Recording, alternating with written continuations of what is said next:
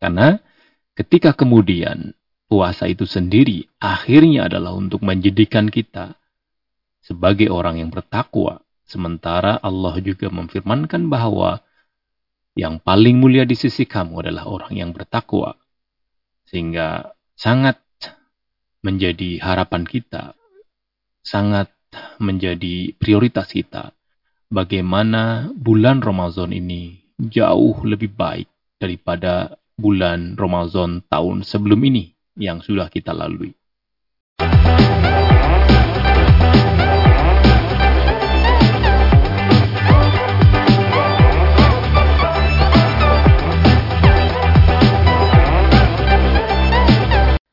Bismillahirrahmanirrahim. Assalamualaikum warahmatullahi wabarakatuh. Alhamdulillahirrahmanirrahim.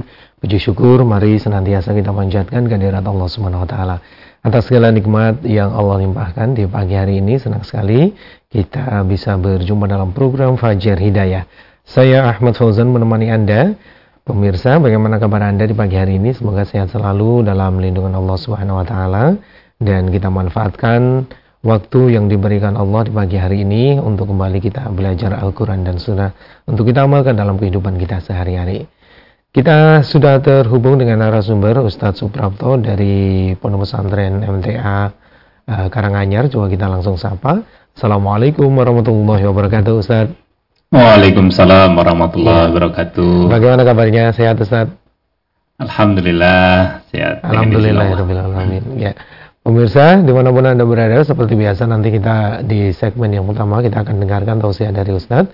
Kemudian di paruh kedua kami beri kesempatan bagi Anda untuk bisa bertanya langsung pada Ustadz Suprapto di line telepon 02716793000, SMS WhatsApp di 08112553000. Baik, kita akan dengarkan tausiah dari beliau. Silakan Ustadz. Baik, Bismillahirrahmanirrahim. Assalamualaikum warahmatullahi wabarakatuh. Alhamdulillahi أشهد أن لا إله إلا الله وأشهد أن محمدا عبد رسوله. اللهم صل على محمد وعلى آله وأصحابه أجمعين. وقال تعالى أعوذ بالله من الشيطان الرجيم. بسم الله الرحمن الرحيم. يا أيها الذين آمنوا اتقوا الله ولتنظر نفس ما قدمت لغد. واتقوا الله إن الله خبير بما تعملون. أما بعد. Bapak, Ibu, asatid semuanya yang berbahagia, yang Allah berikan kesempatan kepada kita bisa kembali menapaki kehidupan ini. Kita sudah berdoa setelah kita dibangunkan Allah. Alhamdulillahilladzi ahyana Aku berterima kasih, aku bersyukur segala puji bagi Allah yang telah menghidupkan kami. Ba'dama amatana setelah kami dimatikan dalam posisi tidur kami. Jadi yang kemudian harus betul-betul kita syukuri bahwa ternyata Allah masih memberikan kepada kita hidup, masih memberikan kita tangguh waktu untuk kita bisa berbuat lebih baik lagi. Kenapa? Karena kembalinya kemudian kepada Allah. Wala nusur.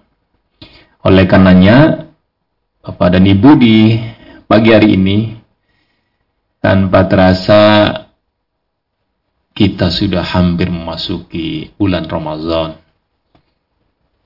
Di media sudah kita baca bahwa dari Muhammadiyah sudah merilis beritanya merilis uh, keputusannya bahwa tanggal 2 April atau hari Sabtu 2022 itu dengan hisab itu sudah memasuki bulan Ramadan.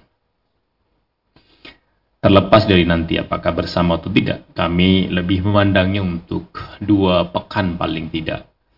Kita betul-betul harus mensyukuri, harus kemudian menghitung-hitung ulang apa yang perlu kita persiapkan untuk menyongsong bulan Ramadan ini. Sebagaimana kita ketahui bahwa bulan Ramadan ini bulan yang luar biasa. bulan di dalamnya diturunkan Al-Quran, bulan kemudian kita disyariatkan untuk berpuasa selama satu bulan penuh. Bulan di mana kita dijanjikan oleh Allah melalui Rasulnya ketika kita puasa kemudian diikuti dengan qiyamulail kita. Betul-betul mengharapkan ridha Allah. Betul-betul kita melaksanakan itu semuanya adalah untuk mencari keridhaan Allah, maka Allah akan mengampuni dosa-dosa kita. Hal yang kemudian tidak pernah terlintas dalam benak kita sebagai orang yang beriman. Satu anugerah di mana kita diberikan satu bulan penuh setelah sebelas bulan kita itu menjalankan aktivitas rutin kita dengan ibadah-ibadah kita. Kemudian ada tambahan ibadah wajib puasa Ramadan. Maka rasa syukur kita tadi kami sampaikan, kita dibangunkan Allah lagi, kita dihidupkan Allah lagi. Allah masih memberikan kesempatan kepada kita untuk menambah kebaikan-kebaikan kita. Untuk menambah apa yang telah Allah perintahkan bisa kita lakukan untuk apa yang disunahkan Rasulullah Sallallahu Alaihi Wasallam bisa kita tambah lagi. Karena ketika kemudian puasa itu sendiri akhirnya adalah untuk menjadikan kita sebagai orang yang bertakwa. Sementara Allah juga memfirmankan bahwa yang paling mulia di sisi kamu adalah orang yang bertakwa. Sehingga sangat menjadi harapan kita, sangat menjadi prioritas kita. Bagaimana bulan Ramadan ini jauh lebih baik daripada bulan Ramadan tahun sebelum ini yang sudah kita lalui. Kalaulah kita sekarang usianya 20, berarti sudah paling tidak 7 tahun ya. Karena kalau kita 13 tahun biasanya sudah pada puasa dan sudah tahu kalau kita sudah 40, 50 berarti paling tidak lebih dari 30 atau 40 tahun kita sudah berpuasa. Maka kalau kemudian Allah memberikan kesempatan kita lagi, kita hadir, kita sampai ke bulan Ramadan, maka kemudian kesyukuran sekali lagi yang tidak terhingga harus kita wujudkan untuk bisa lebih baik lagi. Di majelis kita, Alhamdulillah, kita diberikan kesempatan untuk bisa banyak berbuat kebaikan di bulan Ramadan. Kegiatan-kegiatan yang majelis lakukan diistihadkan untuk bagaimana mengelola di bulan Ramadan. Alhamdulillah di tahun ini, di mana kita tidak sadar, uh, mungkin sadar juga ya, artinya uh, majelis kita itu sudah 50 tahun insya Allah. Setengah abad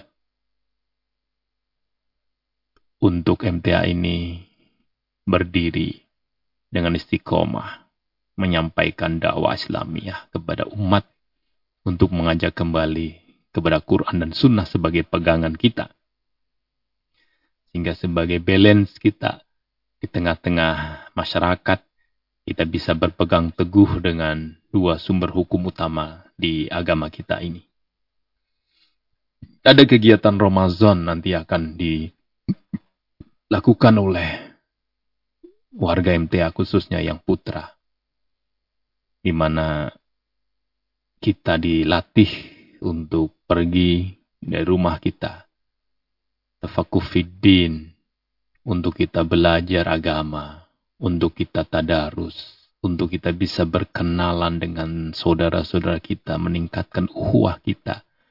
Untuk kita saling berbagi pengalaman dalam bermaisyah untuk kita berbagi pengalaman bagaimana kita bisa mendapatkan satu nikmat, bisa menuntut ilmu dengan istiqomah secara sistem.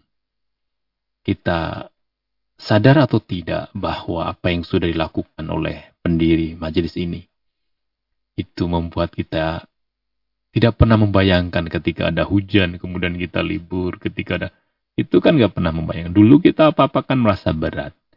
Tapi kemudian sekarang udah biasa aja. Wong yang tidak ngaji juga hujan-hujan banyak misalnya begitu. Oleh karenanya sekali lagi di awal pendolan kini kami senantiasa mengajak, marilah kita bersyukur kepada Allah. Bersyukurlah kita kepada Allah. Allah memberikan kesempatan-kesempatan luar biasa luas untuk kita bisa berbuat baik.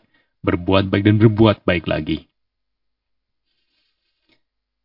Tidak banyak memang yang orang sangat memiliki uh, kenikmatan.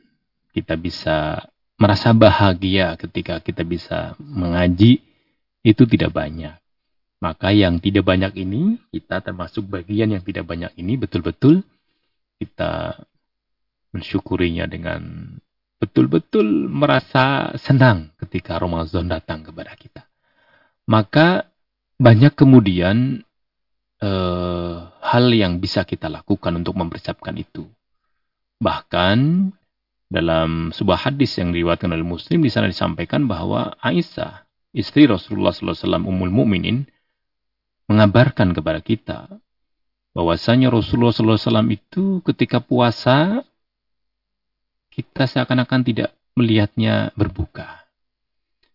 Dan ketika beliau tidak berpuasa, berbuka begitu, kita seakan-akan melihatnya beliau tidak pernah puasa. Dan beliau tidak pernah menyelesaikan puasa selama satu bulan penuh, kecuali di bulan Ramadan. Dan adalah beliau paling banyak untuk berpuasa di bulan Sya'ban. Yang sekarang kita sudah separuh bulan Sya'ban. Atau orang menyebutnya dengan nisfu Sya'ban. Kita sedang menjalani ini. Di, di, di apa namanya Jumat ini. Maka ilmu menjadi bagian kita untuk mempersiapkan datangnya bulan Ramadan. Kita harus tahu betul apa itu puasa Ramadan. Kita harus tahu betul bagaimana kita melaksanakannya. Kita harus tahu betul posisi kita sebagai apa dan untuk apa berpuasa. Tanpa ilmu, kita hanya mereka saja, nah, nanti bisa tidak dikategorikan, kemudian kita orang yang lurus. Kata-kata lurus yang dimaksud adalah apakah kemudian Rasulullah mencontohkan ibadah-ibadah yang ada kita juga secara fisik mempersiapkan. Karena kita sadar bahwa kalau sekarang kita puasa Senin, Kemis ya, atau Alhamdulillah kalau ada yang bisa Daud ya, dan juga di Yom Ayamul Bid itu, kita bisa merasakan satu bulan bisa enam sampai tujuh kali kita berpuasa. Tetapi di bulan Ramadan itu kan satu bulan penuh. Maka kemudian kita secara fisik disiapkan dengan baik. Secara logistik juga sama. Apalagi yang sampai nanti ketika Ramadan kita disibukkan dengan mencari bahan-bahan yang mungkin sekarang sedang langka. Kalaulah misalnya bisa ada rezeki, kita menyiapkan untuk Ramadan kebetulan satu bulan kira-kira berapa, itu bisa juga kita lakukan. Bahkan ibu-ibu kita mungkin lebih sudah mempersiapkan ini. Kita juga harus mengingat apakah ada yang perlu kita kodok, yang perlu kita ganti. Mungkin bagi ibu-ibu kurang berapa hari yang mungkin belum selesai puasa Ramadan yang dulu atau yang dulunya lagi misalnya lalu itu bisa disiapkan untuk diselesaikan. Masih ada beberapa hari lagi. Kemudian yang sakit misalnya kemudian sudah sembuh, jangan lupa untuk menyelesaikan semua hutang-hutang Ramadan, hutang-hutang puasanya ketika sakit. Kita juga perbanyak sedekah. Karena nanti di bulan Ramadan pun kita menjadi sangat mudah dan terbiasa. Apalagi kita di majelis tafsir ini, kesempatan kita untuk berinfak itu luar biasa. Kita mau infak apa silahkan dislotkan saja mau yang pondok, mau yang radio TV, mau yang anak yatim, mau yang untuk apa saja yang mungkin uh, mutlak atau yang terserah uh, majelis untuk mengelola itu sangat terbuka. Sehingga kami merasakan dan kita harus betul-betul merasakan majelis ini membuat satu milion luar biasa. Luar biasa. Kita bisa berbuat banyak kebaikan kita bisa mampu mempraktekkan secara bersama, secara berjamaah untuk bagaimana merasakan dulu para sahabat itu dibersamai Rasulullah, kemudian apa yang disampaikan Rasulullah mereka lakukan dan mereka bisa berinteraksi satu sama lain dengan sangat nyaman. Tidak ada kemudian rasa dengki, iri, dan sebagainya. Walaupun satu dua tetap ada. Tetapi secara umum, generasi terbaik adalah generasi pada waktu Nabi. Membersamai para sahabatnya. Oleh karena itu, Bapak Ibu yang kehormati, di pagi hari ini, di Jumat ini, di 18 Maret, hampir dua pekan ke depan, kita sudah, insya Allah sudah memasuki bulan Ramadan, maka persiapkan dengan baik. Masih ada dua pekan secara hati kita song-song Ramadan dengan penuh sukacita secara ilmu kita menambah, kita membuka kembali pelajaran-pelajaran tentang Ramadan dan yang hal yang terkait dengannya. Kita pelajari kembali mungkin uh, sejarah Nabi yang kemudian tertuang dalam hadis yang kemudian tadi juga kami sampaikan. Salah satunya bagaimana Rasulullah itu paling banyak berpuasa itu di bulan Sya'ban. Rasulullah paling gemar bersedekah juga selain yang Ramadan di bulan Syaban. Bahkan kalau kita membaca beberapa literatur para ulama kita memberikan satu satu arahan kalau kita akan menuju Ramadan maka satu dua bulan berikutnya berarti Rajab ya Rajab dan Syaban ini itu betul-betul dipersiapkan. Kita di majelis kita karena kita setiap pekan minimal dua kali kita belajar atau mengkaji atau mengaji bahasa kita. Itu sungguh itu bagian dari persiapan ilmu kita. Kita tahu kemudian sudah biasa kita lakukan. Artinya kemudian Ramadan sekarang adalah Ramadan yang uh, sudah pernah kita lakukan. Kita hanya jadi dunia, kembali memperbarui niat kita. Kembali kemudian kita bisa memompa bahwa apa yang kita lakukan tahun ini harus lebih baik karena tidak ada jaminan. Bahkan kita tidak punya jaminan apakah kita bisa masuk Ramadan di tahun ini. Dan masih ada waktu 14 hari. Apakah Allah akan tidak memberikan kesempatan kita untuk menutup kekurangan-kekurangan kita. Atau Allah akan mengizinkan kita untuk hadir bersama dengan bulan Ramadan.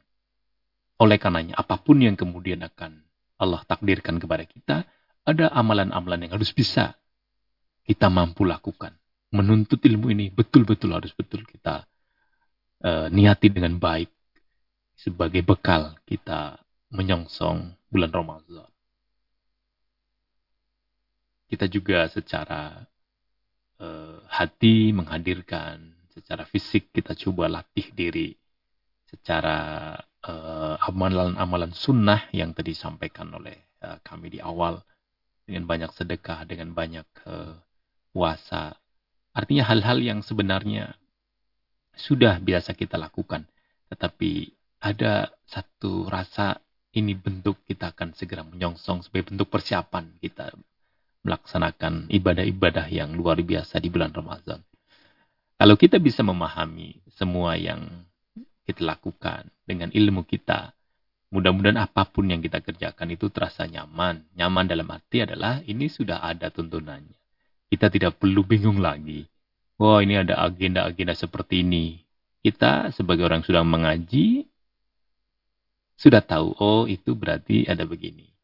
Ini belum ada. Ini belum saya tahu. Yang sudah saya tahu, semaksimalnya kita kerjakan. Kalau kita sudah bersikap demikian, berpikir demikian, insya Allah semuanya bisa berjalan dengan baik. Ini yang bisa kami sampaikan di hari ini. Hari yang luar biasa kita 14 hari lagi menyongsong Ramadan. 14 lagi kita 14 hari lagi kita akan menyongsong kegiatan-kegiatan Ramadan yang dibuat atau diijtihadi oleh majelis untuk bagaimana lebih menggiatkan eh, kegiatan-kegiatan uh, yang bermanfaat di bulan Ramadan selain puasa yang sudah uh, kita tahu kewajiban kita untuk berpuasa di bulan Ramadan. Uh, sekali lagi, kebahagiaan yang luar biasa kita bersama dalam dakwah ini di masa pandemi yang sudah dua tahun dan alhamdulillah dari bapak pimpinan pusat dari Alustad juga sudah memberikan uh, izinnya untuk di tahun ini kita bisa nafar Ramadan, kita bisa keluar dari rumah, kita bisa bersinggungan, bercengkrama, bisa menunaikan muamalah kita dengan saudara-saudara kita. Kita juga akan mendapatkan ilmu-ilmu insya Allah yang bermanfaat sehingga kita akan bisa lebih optimal lagi di bulan Ramadan besok di 14 hari ke depan insya Allah. Sehingga kami berharap kami menyampaikan di Jumat ini. Mudah-mudahan bisa dijadikan satu preference walaupun kita sudah mempersiapkan bahkan di dua pekan yang lalu. Memang kami sampaikan di uh, pertemuan yang lalu bahwa kita sudah harus mempersiapkan satu uh, bulan ke depan. Bahkan kita berarti sekarang 14 hari ke depan menyongsong datangnya bulan suci Ramadan, bulan yang penuh berkah, bulan yang penuh rahmat karena Allah menurunkan Al-Qur'an di bulan Ramadan ini. Artinya di bulan Ramadan yang kita sebut Ramadan, ya itu Allah menurunkan Al-Quran. Mudah-mudahan bisa dijadikan satu pemahaman bersama di awal penyampaian kami sebelum nanti mungkin boleh jadi ada hal-hal yang bisa diberikan masukan kepada kami dari para pemirsa, pendengar untuk kita saling belajar bersama. Mudah-mudahan sekali lagi bermanfaat apa yang kami sampaikan. Ya. Baik, terima kasih Ustaz awal sudah disampaikan. Kita jeda terlebih dahulu. Selepas pesan berikut, insya Allah kita akan lanjutkan kembali dalam program Fajar Hidayah. Pastikan Anda terus bersama kami. Di mana pun Anda berada, terima kasih bagi Anda yang masih selalu setia bersama kami dalam program Fajar Hidayah. Dan kini berkesempatan bagi Anda untuk bisa bertanya langsung ke line telepon 02716793000. Baik, Coba kita sapa yang ada di line telepon. Assalamualaikum warahmatullahi wabarakatuh. Belum ya. Coba kita bacakan pertanyaan yang ada di uh, WhatsApp sudah ada. Dari Kurniawan Muslim yang ada di Klaten, Ustadz bagaimana cara yang efektif dan tepat untuk menghilangkan perilaku kufur nikmat dan selalu menanamkan sikap bersyukur melalui hati dan pikiran kita Ustaz mohon tausiahnya. Baik uh, Pak Kurniawan ya.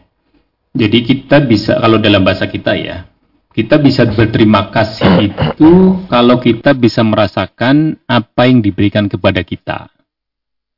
Orang memberikan kepada kita apakah pekerjaan atau mungkin uh, apa pun vis, uh, yang sifatnya mungkin material ya atau kesempatan. Kita berterima kasih kepada orang itu maka kalau kemudian kita bisa merasakan itu, kita bisa berterima kasih kepada orang.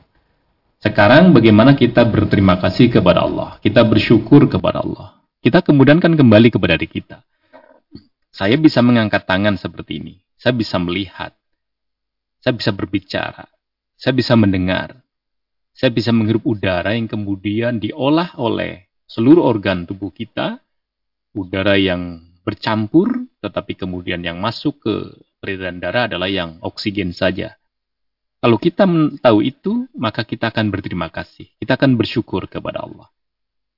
Itu yang paling mudah coba kita uh, rasakan bagaimana kok kita bisa.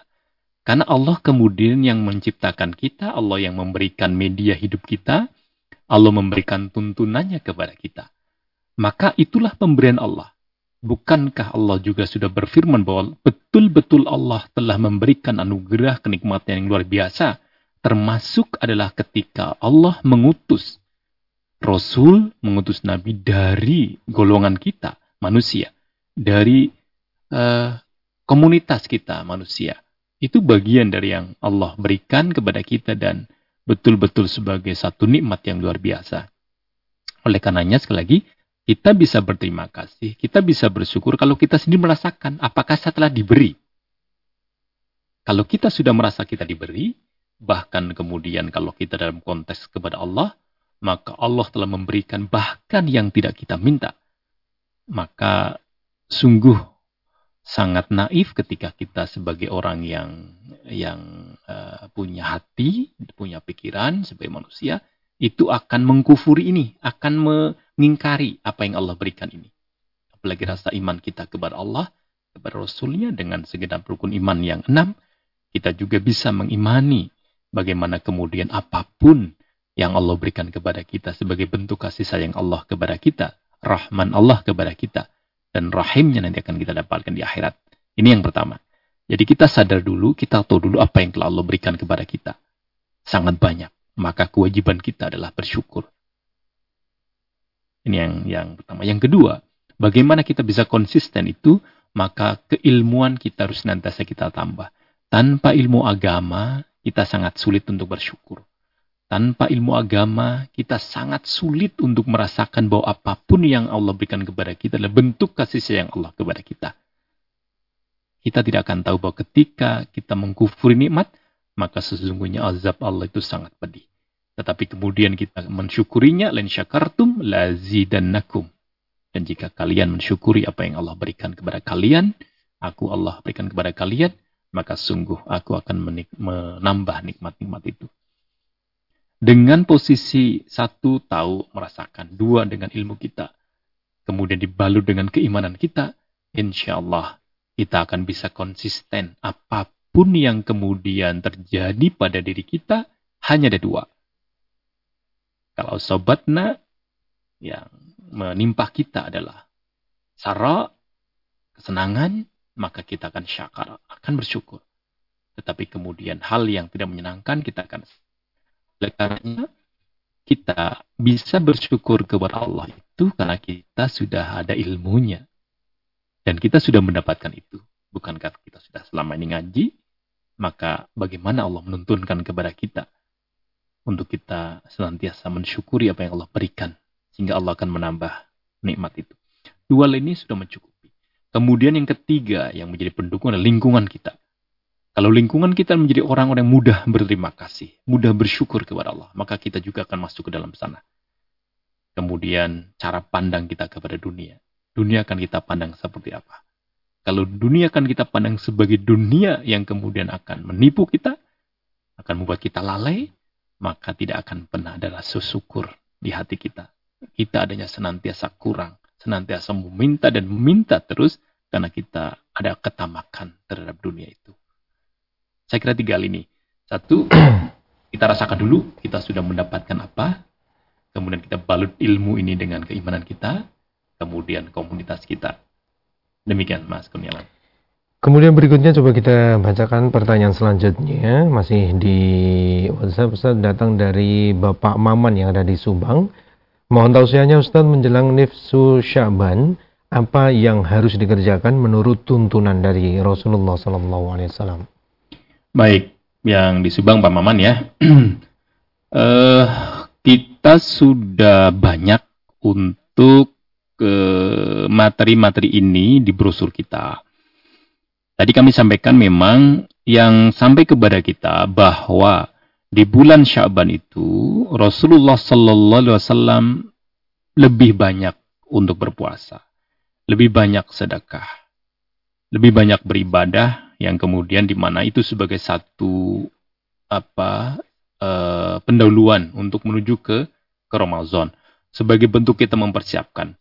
Karena mas nah kita semaksimalnya kita ingin menghadapi sebuah agenda besar kalau tidak kita persiapkan bagaimana kita bisa mengamalkannya secara optimal secara maksimal ada agenda besar satu bulan loh oleh karenanya yang kalau yang ditanyakan sesuai dengan uh, tuntunan Rasulullah tadi yang disampaikan Aisyah kepada kita. Bahwa di bulan Sya'ban Rasulullah memperbanyak puasa sunnahnya. Tetapi puasa sunnah, eh, puasa yang sampai beliau sampaikan satu bulan penuh hanya di bulan Ramadan.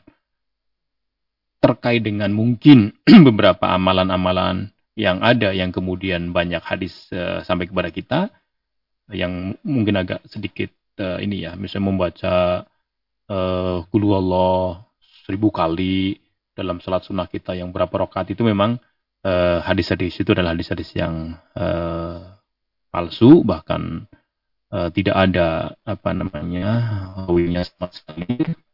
Oleh karenanya uh, kami tetap memegang yang kita tahu. Bulan Syaban ini kita berbanyak untuk melatih diri dengan puasa sunnah, dengan sedekah, dengan kemudian uh, kita mempersiapkan secara rohani kita, fisik kita menyambut Ramadan. Demikian Mas uh, Pak Maman. Coba di line telepon sudah ada saudara kita yang ingin bergabung silahkan. Assalamualaikum warahmatullahi wabarakatuh.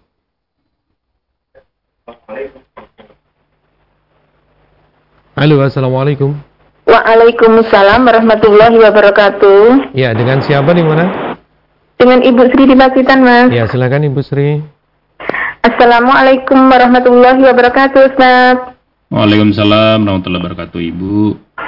Ya, yang saya tanyakan Ustaz, saya merawat orang tua, orangnya sudah tua, terus kadang uh, sering sakit-sakitan. Terus bulan puasa yang lalu itu pas setengah bulan penuh itu sakit. Terus nggak nggak mampu untuk berpuasa, akhirnya saya bayarin vidya. Lalu uh, kalau bulan puasa ini nanti apabila beliau itu tidak puasa, itu bagaimana? Apakah saya harus apa pusat puasa tersebut harus dibayar di koza apakah kita membayar dengan membayar fidyah itu sudah boleh begitu sudah istilah sudah sah ini begitu Ustadz mohon tausiahnya Baik, terima kasih Ibu. Ya, gitu aja. Assalamualaikum warahmatullahi wabarakatuh. Terima kasih atas warahmatullahi wabarakatuh. Ibu tadi sampaikannya kan sudah sepuh ya, sudah sepuh artinya gerah sepuh yang kemudian tidak memungkinkan kuat untuk berpuasa. Itu berarti boleh dengan fidyah ibu. Jadi patokannya gampang ibu. Jadi kalau yutiqunahu memberatkannya, sangat berat ini, maka fidyah. Tidak, kan kodo juga nggak mampu besok ketika di, luar Ramadan juga tidak bisa lagi. Oh, sepuh yang dimaksud adalah masih at, uh, masih ya etes ya masih Walaupun misalnya 60 tahun, 65, 70 juga ada yang masih cukup kuat. Kemudian sakit, kemudian ternyata sembuh, hanya sakitnya dari sakit mungkin uh, sesak nafas, kemudian mungkin diobati sembuh, kemudian bisa lagi puasa. Itu berarti nanti diganti. Jadi ini yang menjadi catatan adalah ketika yutikunahu yang memberatkannya. Karena mungkin karena sepuhnya, apalagi sudah sakit-sakitan begitu, dia tidak mungkin lagi mengganti. Ketika mengganti juga nggak kuat lagi. Mengganti nggak kuat lagi. Maka dengan fidyah. Jadi itu patokannya Ibu. Terima ya. kasih. Baik, kemudian berikutnya coba kita bacakan kembali pertanyaan yang ada di WhatsApp Ustaz. Datang dari Ibu Nur yang ada di Madiun. Eh, mohon dijelaskan Ustaz Quran Surat Fatir ayat 32. Apakah yang dimaksudkan di ayat eh, ayat tersebut adalah orang yang sudah mengaji Al-Quran dan Sunnah atau siapa Ustaz? Mohon penjelasannya dan mohon doanya Ustadz untuk bisa istiqomah sampai akhir ayat. Baik, Ibu mungkin kami bacakan ya Fatir uh, surat ke-35 ayat 32 ya. Auzubillahi minasyaitonirrajim. Thumma awrasnal kitab alladhina astafaina min ibadina faminhum zalimun li nafsih wa minhum muqtasid wa minhum sabiqu bil khairat Bidnillah, dzalika huwal fadlul kabir. Kemudian kitab itu kami wariskan kepada orang-orang yang kami pilih di antara hamba-hamba kami. Lalu di antara mereka ada orang yang menganiaya diri mereka sendiri. Dan di antara mereka ada yang, ber, yang di pertengahan. Dan di antara mereka ada pula yang lebih dahulu berbuat kebaikan dengan izin Allah. Yang demikian itu adalah karunia yang amat besar. Jadi dalam dalam ayat ini Allah kan memberikan kitab kepada Nabi kita Muhammad SAW ya, yang diwariskan kepada hamba yang terpilih. Kemudian kita semuanya sebagai umat Nabi tentu diberikan pelajaran oleh Nabi dengan kitab ini dengan Al-Quran. Maka sikap orang yang telah menerima Al-Quran seperti kita, orang yang sudah ngaji, tadi sampaikan apakah kita termasuk yang ngaji yang dimaksud. Kita termasuk karena kita sebagai umat Muhammad itu mendapatkan pelajaran dari Nabi Muhammad dengan Al-Quran sebagai petunjuk kita. Kemudian di antara kita, umat yang mengaku mukmin, umat yang mengaku muslim, itu ada tingkat-tingkatan. Zalimunil nafsi. Jadi gampangannya dia masih ogah-ogahan ya, masih Kadang yang wajib aja dikerjakan aja, yang sunnah-sunnah mungkin anu, kadang masih berbuat hal-hal yang kurang pas gitu. Yang kedua, muktasid ini yang kemudian pertengahan. Yang standar sajalah. Artinya ketika ada perintah larangan ya kita pokoknya ikuti gitu. Yang perintah yang kita jalankan, larangan yang kita tinggalkan. Kemudian yang sabiqul bil khairat. Ini yang kemudian harapannya posisi kita sekarang itu ke arah ini bagaimana kita bisa memposisikan ketika kita sudah ngaji, sudah tahu agama melalui Al-Quran dan sunnahnya, kita betul-betul menyongsong dengan dengan penuh kegembiraan melaksanakan ini. Yang wajib tentu kita sudah lakukan. Tetapi kemudian proses kita melakukan ini harus betul-betul bagaimana kita bisa lebih baik dari hari sebelumnya. Kualitas kita kita tingkatkan dengan ruh keimanan kita. Kemudian kita menyambut perbuatan-perbuatan baik, baik yang sunnah maupun yang kemudian hal yang di di apa lakukan oleh Rasulullah semaksimalnya kita juga melaksanakan itu. Bahkan kebaikan-kebaikan apa pun yang kemudian kita makni itu sebuah kemaslahatan yang tidak melanggar agama, kita juga raih, kita juga lakukan. Sehingga kalau yang orang yang tingkatan ketiga ini berarti pokoknya orang yang luar biasa top lah. Menyambut agama ini, aturan agama, eh, pesan-pesan agama, itu dengan berlari begitu. Dengan cepat punya tidak ada kebaikan yang harus saya lewatkan. Semuanya harus saya bisa lakukan semaksimal saya. Semaksimal saya, semaksimal kita. Itu yang kemudian dalam gambaran kita. Artinya, uh, Mufasir juga begitu, ada ada memberikan tiga tingkatan itu. Tingkatan yang uh, ya yang dia dolim pada nafsu ya dia udah tahu tapi kemudian kadang melanggar melanggar begitu yang kedua dia standar yang ketiga ini dan kemudian tentu para alim ulama yang uh, kita juga pengen uh, belajar dari bagaimana beliau beliau dengan ilmunya kemudian mengamalkan apa yang jadi uh, keyakinannya dan kita mengharapkan bisa mendapatkan pesan nasihatnya kita bersama-sama untuk bisa lebih baik lagi kalau kita sudah muktasid saja itu sudah sudah bagus dalam posisi kita sekarang tetapi kita menuju bagaimana mendapatkan ilmu dari para ilmu ulama kita, dari ustadz, dari para guru-guru darah kita, kita sama-sama untuk bisa lebih baik lagi agar mencapai orang yang sabikul bi khairat. Demikian Ibu. Ya. Baik. Kemudian berikutnya coba kita bacakan pertanyaan selanjutnya datang dari Supriyono yang ada di Batang. Mohon penjelasannya, sholat tarawih 8 rakaat dan witir 3 rakaat. Pertanyaannya apakah ada bacaan tertentu setelah di antara dua rakaat di situ sampai dua rakaat dan sampai dua rakaat keempat dan witirnya apakah ada doa khusus Ustaz? Mohon dijelaskan. Baik, uh, yang sudah biasa kita lakukan selama ini di Qiyamulail kita itu sudah mencukupi Bapak. Jadi dua rakaat kita biasanya kalau di luar Ramadan mungkin kita agak cepat ya artinya eh, dua rakaat kemudian kita langsung bangkit langsung bangkit kalau di bulan Ramadan kita agak nyaman santai dan kami belum mendapati untuk bacaan-bacaan tertentu misalnya uh, dua rakaat kan kita berhenti saat kemudian ada bacaan nah, kita kalau biasanya mendengarkan kemudian ada salawat yang disampaikan oleh Bilal kemudian kita uh, menyambung kemudian baru berdiri uh, kami belum mendapati yang bacaan-bacaan seperti itu Bapak Baik, demikian. Mudah-mudahan bisa difahami. Kemudian berikutnya Ustaz, apakah sholat nifsu sya'ban apa ada tuntunannya Ustaz? Mau dijelaskan? Uh, sejauh atau uh, yang kita pelajari di brosur-brosur kita karena kami mengatakan brosur karena itu yang menjadi referensi kami untuk belajar. Kami belum mengetahui adanya sholat khusus nisfu sa'ban. Jadi itu yang uh, kami sampaikan. Tetapi kemudian uh, lail kita yang sudah kita lakukan sebelum Syaban pun itu seperti yang seperti biasa kita lakukan. Kalau sunnah yang dimaksud mengkhususkan ini saya sholat sunnah berapa rakaat misalnya dua rakaat karena kita nisfu Syaban misalnya kami belum mendapati itu sebagai uh, nas yang sareh ya hingga yang sudah kita kerjakan sekarang ini dengan 11 rakaat setiap malam kita kemudian puasa-puasa sunnah yang kita lakukan dengan uh, Senin Kamis kita, kemudian ayam milbit kita, itu sudah sudah yang biasa kita lakukan. Alhamdulillah insya Allah itu yang sudah masyru' ya, yang sudah tersyariatkan, sudah bisa kita lakukan.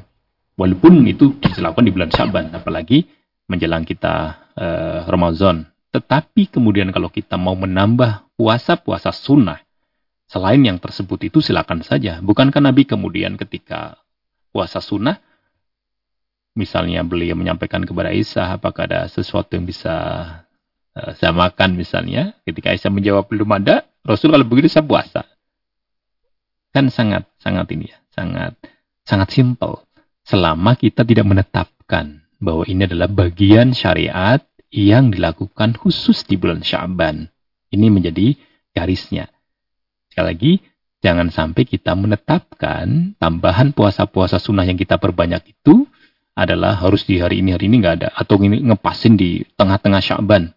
Itu yang harus kita coba hati-hati. Karena apa yang sudah kita lakukan, yang sudah kita tahu itu sudah masyru. Di bulan apa pun, masuk ke bulan Syaban apalagi kita eh, perbanyak eh, puasa sunnah untuk mempersiapkan puasa wajib kita yang satu bulan penuh itu. Mudah-mudahan bisa lebih siap lagi. Ya. Demikian Bapak. Baik, Kemudian coba kita bacakan pertanyaan selanjutnya dari Mujahid yang ada di Merauke, Papua. Orang dahinya hitam apakah termasuk tanda sujud? Apa mukanya ramah dan rendah hati alias tidak sombong Ustaz?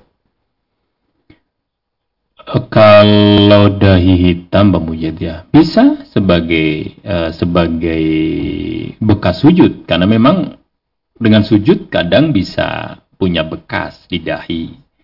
Ngapal lah ya mungkin ya. Artinya itu itu secara fisik ya, secara fisik. Tetapi bekas sujud yang dimaksud adalah kemudian jadi disampaikan Pak Mujahid sendiri dengan tawazu, dengan rendah hati, dengan uh, lebih siap menerima apa yang Allah berikan kepada kita dalam bentuk syariatnya, Rasul berikan kepada kita syariatnya.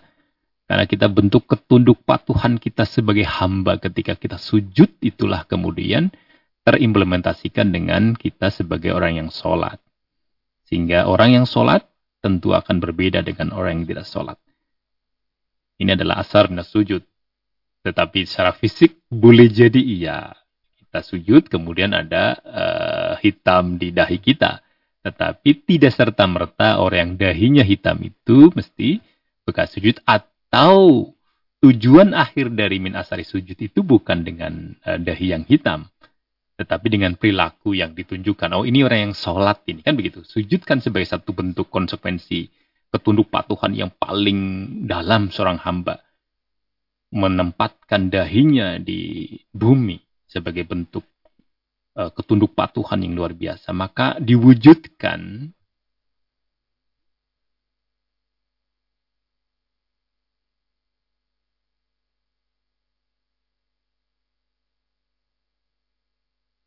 Jadi itu yang bisa kami sampaikan eh, Pak Mujahid.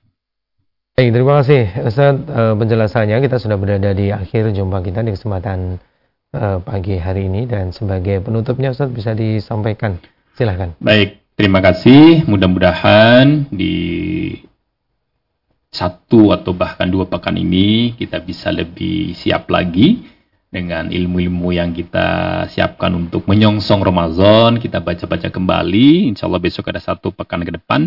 Ada kajian kita juga atau bahkan di dua pekan ini dari para ustadz kita akan menjelaskan kepada kita tentang puasa, persiapan-persiapan dan sebagainya. Sehingga kita bisa lebih siap lagi. Bentuk rasa syukur kita inilah yang kemudian kita tunjukkan kepada Allah. Kita menyongsong uh, kewajiban yang Allah bebankan kepada kita dengan senang hati Mudah-mudahan Allah ridho, kemudian kita bisa masuk kepada golongan orang-orang yang bertakwa, dan orang yang bertakwa itulah yang akan dijanjikan masuk ke dalam surganya, karena orang yang bertakwa itulah sebenarnya orang yang paling mulia. Inna, inna akramakum indallahi. Sesungguhnya orang yang paling mulia di antara kamu adalah orang yang paling bertakwa, orang yang paling mampu menjalankan apa yang jadi perintahnya orang yang mampu meninggalkan apa yang menjadi larangan Allah dan Rasulnya. Bukan dipandang dari sisi harta benda, bukan dipandang dari kedudukan, bukan dipandang dari banyaknya putra-putri kita yang kemudian mereka bisa berkibar dengan seluruh uh, profesinya sehingga kita senantiasa menyampaikan berbangga-bangga mengabarkan anak saya demikian di sana demikian itu tidak akan dalam pandangan Allah yang akan meningkatkan derajat kita tetapi ketakwaan kita apalagi kemudian kita punya harta banyak kita punya anak-anak yang banyak, semuanya soleh solehah, itu sebagai bentuk kita takwa kepada Allah mendidik mereka, menggunakan harta yang banyak itu di jalan Allah, akan lebih meningkatkan derajat kita lagi. Karena ketakwaan yang hakiki adalah manakala kita kemaksimalan kita untuk tunduk patuh kepada Allah saja, kepada Rasulullah saja yang kemudian jadikan panutan kita, untuk melaksanakan apa yang menjadi perintah dan kita menjauhi apa yang menjadi larangannya.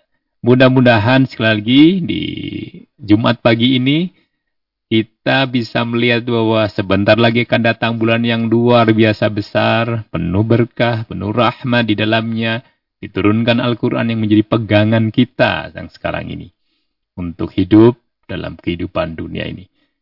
Mudah-mudahan sekali lagi Allah memberikan kesempatan kita hadir kesempatan kita untuk bisa berpuasa Ramadan sehingga Allah mengampuni apa yang sudah kita lakukan sebagai dosa-dosa kita.